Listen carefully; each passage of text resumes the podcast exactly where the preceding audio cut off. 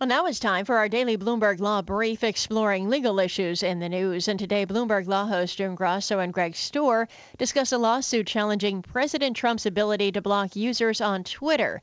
They speak with Saikrishna Prakash, a professor at the University of Virginia Law School, and Stephen Vladeck, a professor at the University of Texas Law School. Steve, the group of seven Twitter users range from a former police officer to a writer. Tell us the argument that the First Amendment group is making on their behalf.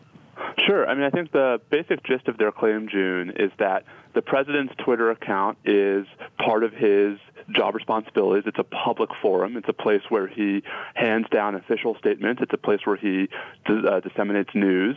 Um, and by preventing individual users from accessing that forum for what are, at least from the allegations, content-based reasons, the president is discriminating on the basis of the content of his users' speech against him, um, and that he's blocking them basically because they have a viewpoint with which he disagrees.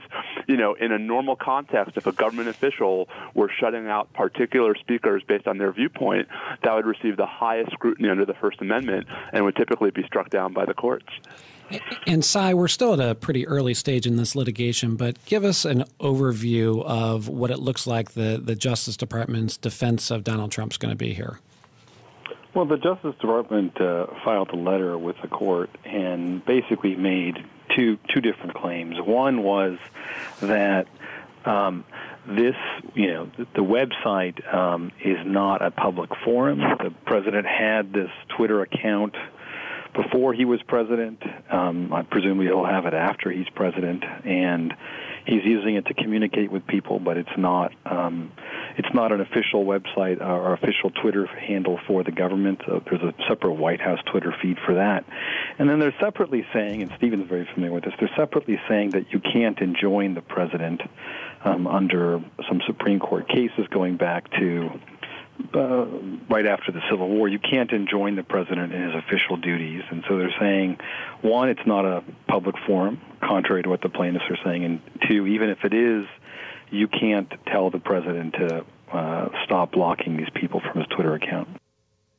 That's Saikrishna Prakash, a professor at the University of Virginia Law School, and Stephen Vladeck, a professor at the University of Texas Law School, speaking with Bloomberg Law host June Grasso. You can listen to Bloomberg Law weekdays at 1 p.m. Wall Street time here on Bloomberg Radio.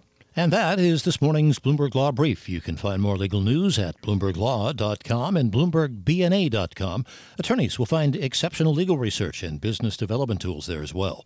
Visit BloombergLaw.com and BloombergBNA.com for more information.